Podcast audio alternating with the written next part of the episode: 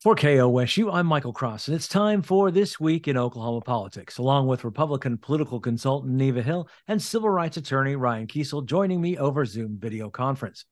State Attorney General Gentner Drummond is dropping the lawsuit against Florida-based Class Wallet over its handling of federal COVID funds supposed to be spent on educational needs. An investigation found the money was used to buy things like video game consoles, smartwatches, and Christmas trees. Drummond says he plans to go after state actors involved in the decision. Ryan, which state actors is Drummond talking about, and should they be concerned? I think that they should absolutely be concerned, and I don't think it's any secret that the one state official that is squarely in this former jet fighter's crosshairs, as Patrick Riley at the Lost Ogle put it, is when you're in the crosshairs of a former jet pilot, you need to be worried. And I think that that's Ryan Walters. I mean, he was serving as Secretary of Education at the time. He was the individual that the governor tapped to select Class Wallet through a no-bid contract, and then also oversee the administration of Class Wallet. So, the state superintendent Ryan Walters has been with this whole thing from day one, and the dismissal, I think, is, the fact that it came this early. Gentner Drummond, as Attorney General, I keep thinking, how many things can he do in his short time in office? I feel like, I tell my 11-year-old, slow down, enjoy your food, which is advice that I don't take myself. You can ask my dry cleaner. But that's kind of what we're seeing here. I mean, he's just going full steam ahead. I think that at the very least, Secretary Walters, Superintendent Walters, and then maybe other folks in the governor's administration should be prepared to ask to be answering a lot of tough questions over the next several weeks and months. Neva. I think that's absolutely right. I mean, when we think back to last summer, when the federal auditors, they flagged these, literally millions of dollars in the expenditures, and have questioned them. And the audit itself showed and said that the state should return about, I think it was $650,000 or so dollars. And that's going to be at the forefront, not only of the Attorney General's investigation, but also lawmakers asking a lot of questions. We saw that this week when Superintendent Walters was back before lawmakers talking about his budget. And one of the kind of the first comments out of the box from Representative McBride was to the superintendent, have you had a discussion about in your budget numbers, what if you have to pay back this 650 or maybe a larger amount back to the federal government? So a lot of questions swirling around this. And certainly, as we have seen kind of the arguing back and forth. I mean, the governor, the governor and the superintendent certainly have contended that that they're in the right on this, but there are a lot of things that certainly raise a lot of questions. I think one of the things you alluded to, Ryan, was the fact that Walters, who at the time was the education secretary, not the superintendent, he was involved in selecting Class Wallet as the state's vendor, and it was a no-bid contract. There was a discussion about the fact, and have been reports that Walters had declined to use certain security features that would have limited what families could actually spend those grant dollars on, that money on. So there's going to be a lot of things to unpack, I think, in terms of the Attorney General's investigation, in terms of where the feds still are involved in this whole discussion. And then you have the state auditor and inspector who is also reviewing the GEAR spending. Mm-hmm. And that's part of the annual audit of all expended federal funds. So this is a conversation that I think is going to go on probably throughout this legislative session and beyond, and certainly something, as you say, Michael, I mean, you have to wonder who is in the crosshairs and who the folks are that are really on the firing line on this. And there may be other names that are brought to bear, as this investigation continues to unfold. Well, I think, and one thing that we all know is that the Attorney General is not going to sit on his hands on this.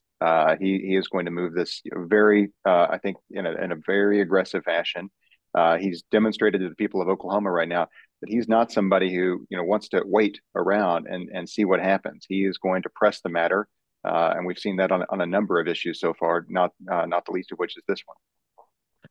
New State Superintendent Ryan Walters is asking lawmakers for more money to fund education initiatives and merit-based pay. Walters made the request during a budget hearing Wednesday. Neva, how was Walters' request received? Well, I think it was an opportunity for lawmakers to begin to ask a lot of specific questions and get into the weeds, so to speak, of the particulars. And I think with respect to the merit pay, there was a number thrown out there, but not a lot to back it up in terms of specifics when being asked about that. What would be the design, the metrics? How would that all look in terms of how teachers would be potentially in the mix to have merit pay. And I think the whole talk on vouchers, as we know, it's interesting that that Superintendent Walters went to Atoka this week, home of House Speaker Charles McCall, met with a dozen or so school district folks in an open meeting. And really, I thought it was fascinating, some of the things that came out during that discussion that was after these budget hearings even, where Walters said that he would be pushing for the Tulsa public schools to be broken up into smaller districts because of their academic results. He threw out some statistics saying that if you didn't have the poor performance of Tulsa public schools, that we would be nationally in the top half. And if you took Tulsa and Oklahoma City schools out, we'd be in the top 15. Really started throwing some interesting figures out there. But the reaction, I think, even in that meeting was, why are you talking about bringing these problems into the discussion with us? We're dealing with our problems in our respective districts. And, and with regard to Speaker McCall, he has certainly been someone who advanced and supported Opportunity Scholarship, the Opportunity Scholarship Fund, and open school transfers and some real significant education reforms. So the idea that, that he's not for school reform, I think his record certainly speaks differently to that.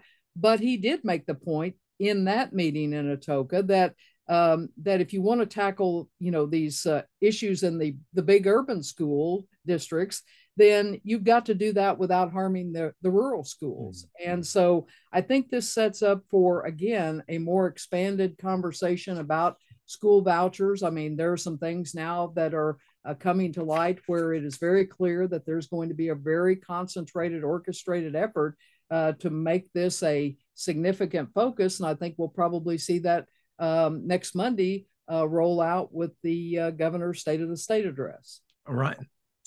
Yeah, well, and Superintendent Walters took that directly into Atoka and these smaller communities in rural Oklahoma, and as you said, Neva, whenever he started talking about Tulsa, one of the superintendents there said, "Why are you bringing their problems to us? What does this have to do with us? We want you to talk to us." And one of the things that came out of that meeting is that in rural areas, you've kind of had school choice all along.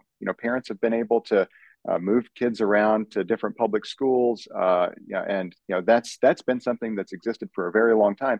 That only works, however, if you have those rural schools that are able to stay open. And I think that a lot of rural lawmakers, whenever they were talking about vouchers last year, and when they start talking about it again this year, the concern is if we start taking dollars out of the classroom and moving them into a voucher program, then these rural schools that have given Oklahoma parents options in rural Oklahoma for decades, that they go away and those options go away, and the vouchers won't mean anything to those parents because the private school alternatives there just simply don't exist, and that's a real concern. And I think Speaker McCall is absolutely right. He, the legislature created an even more robust open transfer system that allows people to move among public schools even during a school year, which is a big change. But how do you change?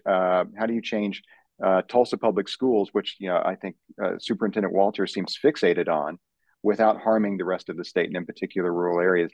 I just don't know how you get there. One of the interesting things that coming out of that budget meeting that I I continue to point out, because I think Superintendent Walters is, part of his talking point is always, that he's under attack from liberals that are trying to, just indoctrinate our children. But a lot of the criticism and a lot of the concern that we're hearing in the legislature are coming from fellow Republicans. Representative Rhonda Baker, who's the chair of the House Education Committee, pushed back a bit on the superintendent's suggestion of investing in reading curriculum. The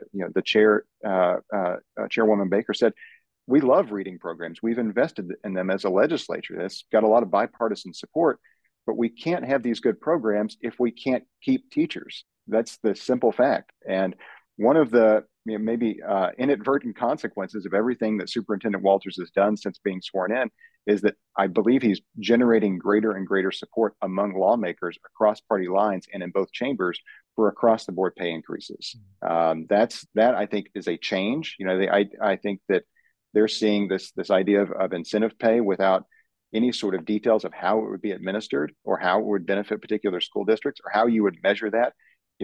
Again, how do you measure Tulsa versus Atoka or Seminole or Wewoka? Those are difficult questions that the superintendent hasn't been able to answer. And lawmakers are just like, we've got to keep these teachers. And the best way that we can do that is an across the board raise, which I think is going to pit the legislature squarely against the superintendent and probably Governor Stitt. And we'll know more about that after his State of the State address next week.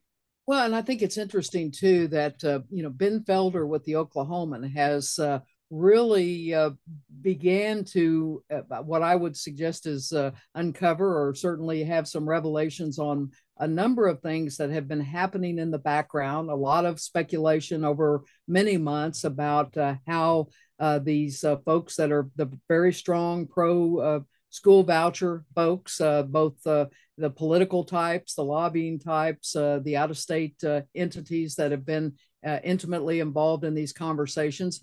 One of the reports that he published late this week is the fact that Ryan Walters was having email communication with this group that is, I think goes by the kind of the loose knit group. They call themselves the Oklahoma Education Reform Coalition.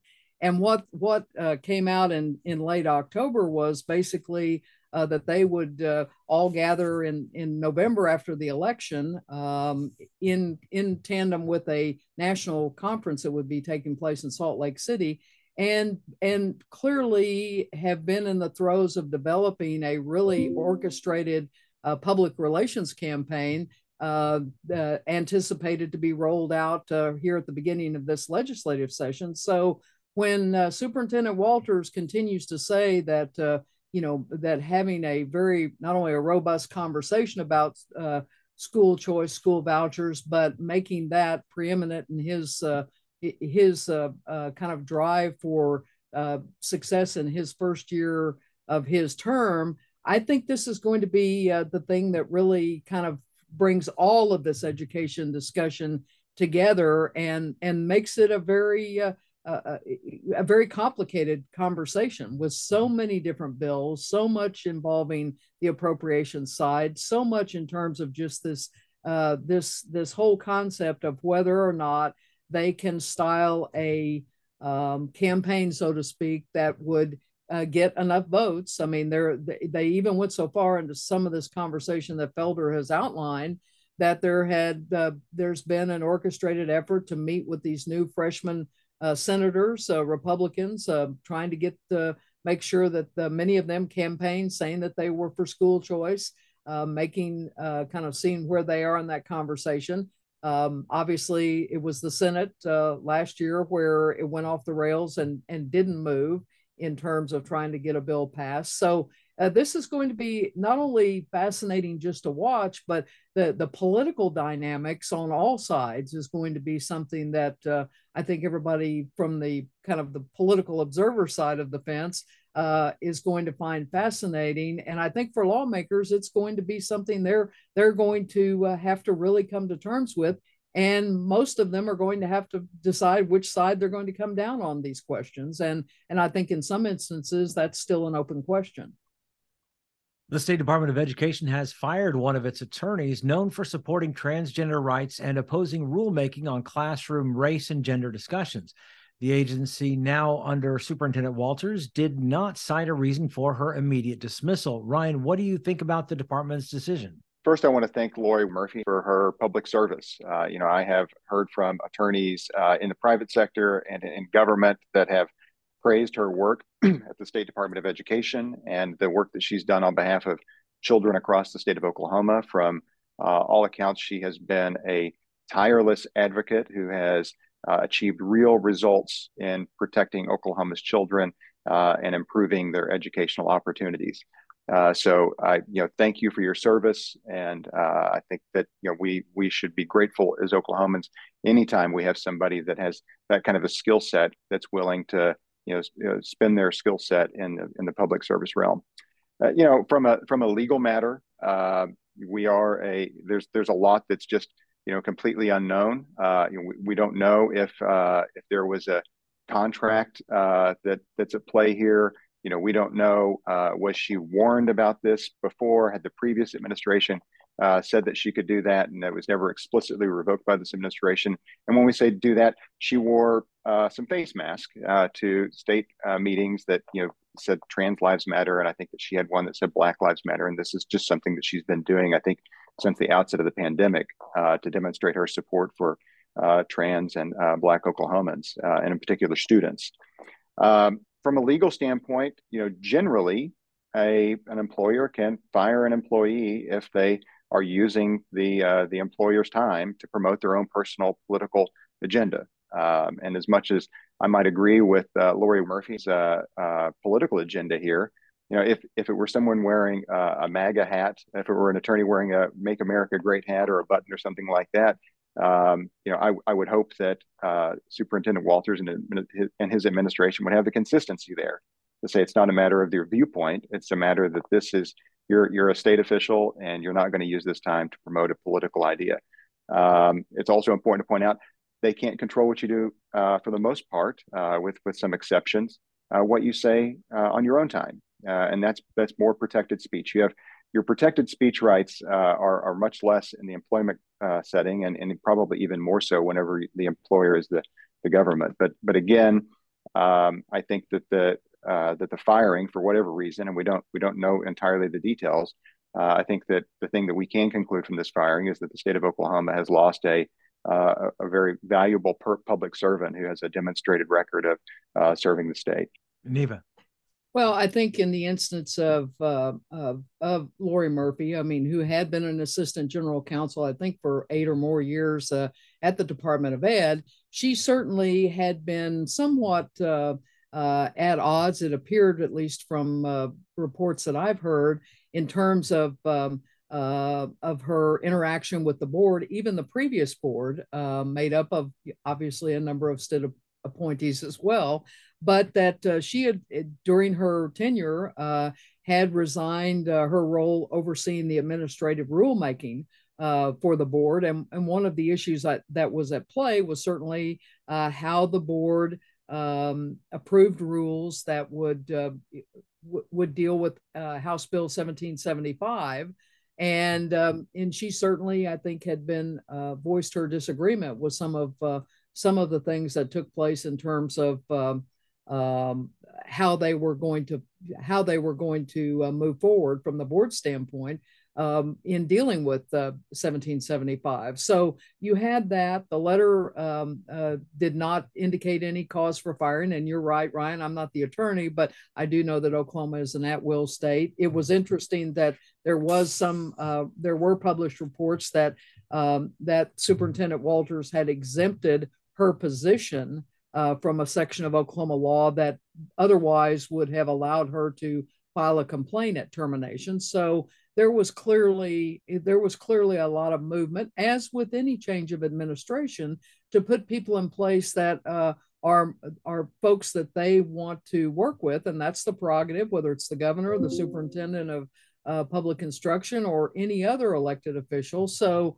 some of this is the natural changing of the guard. The general counsel that had been at the Department of Ed is now, across the street at the Attorney General's office working in a legal capacity there. So a lot of movement. We'll continue to see that, I think, in the coming weeks and months as things settle in under the second term of not only the Stitt administration, but in the instance of Superintendent Walters beginning to continue to flesh out who is going to be his core team at the Department of Education. The newly appointed Veterans Commission is reviewing the job performance of Veterans Affairs Director Joel Kinsel.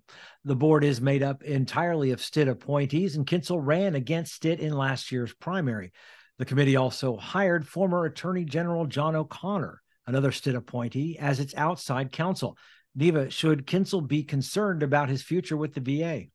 Well, I think we'll know very, very soon. I mean, this emergency meeting that's been called specifically to talk about the job performance of Kinsel as the agency's director. And it is interesting that as these things have begun to unfold, that we're seeing a lot of conversation, and you can kind of see where the focus and the direction seems to be moving, and that is less, more specifically, about these increased costs at the Veterans Center at Salisaw, the long-term care facility there, the increased expenses. I mean, the huge jump, I think $13 million additional that was needed according to Kinsel in a board meeting back in the early fall. Now that number, according to, I think, the cabinet secretary, is something like they're thinking in the 20 million plus range. So his performance, I think one of the commissioners made the statement that all of this kind of swirling around what's going on at that particular Veterans Center necessitates a review of Kinsel's leadership. So we know all the politics and all of the things that went on, including Joel Kinsel running in the Republican primary against Governor Kevin Stitt. I mean, that was really, he had a contrast. He had a different point of view on a number of things.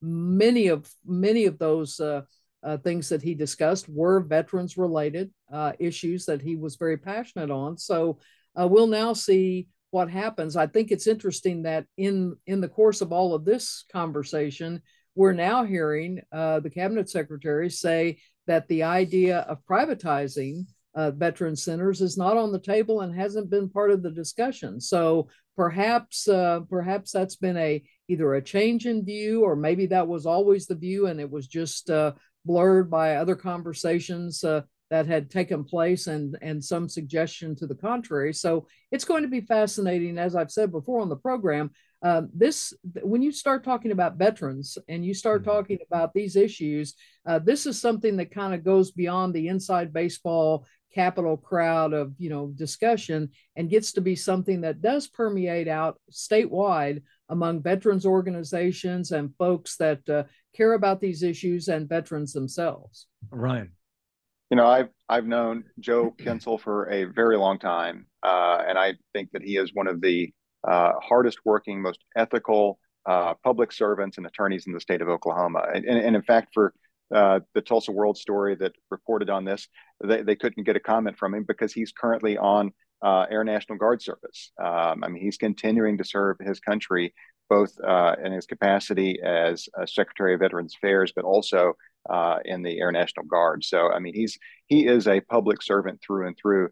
And I think that when he decided to run against the governor, I'm sure that was not an easy decision for him.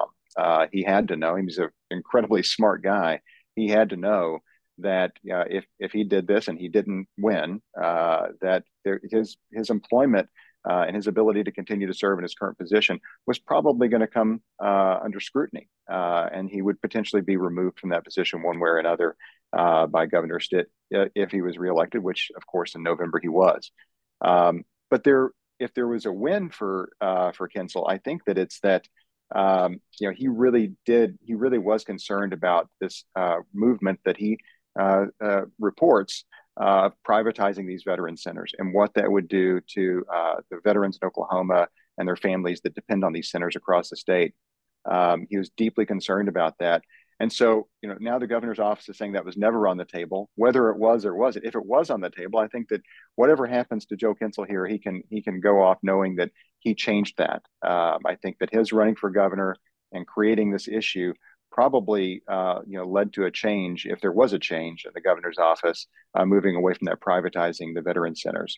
And so I think that's a win for him.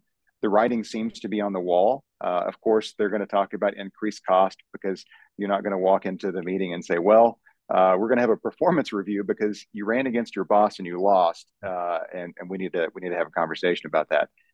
They're going to, of course, focus on these increased costs. And, you know, in the event that Joe Kinsel is removed from that position, you know, whatever the reason, I think that we can all know that it's that's just, you know, pretext, you know, that the real reason here was this is a political grudge, and he was on the opposite side of it and he lost. And that's the way it shakes out. The independence of the board of the commission is really, I think, lost at this point.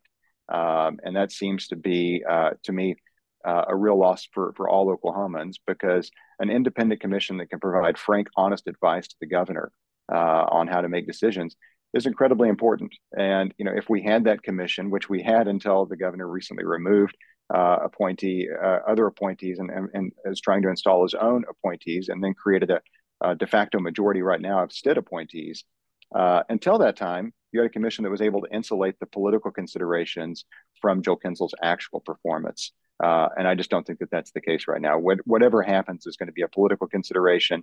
And you can see that the doubling down on that by bringing in, you know, John O'Connor, the former attorney general, who was Governor Stitt's appointee to serve as attorney general, and then was recently defeated by Gentner Drummond. I think, you know, maybe Joe Kinsel can think that if former Attorney General John O'Connor moves as slow on this as he did with everything else while he was Attorney General, he might be Secretary of Veterans Affairs for a couple of more years. So we'll see. We'll see how that plays out.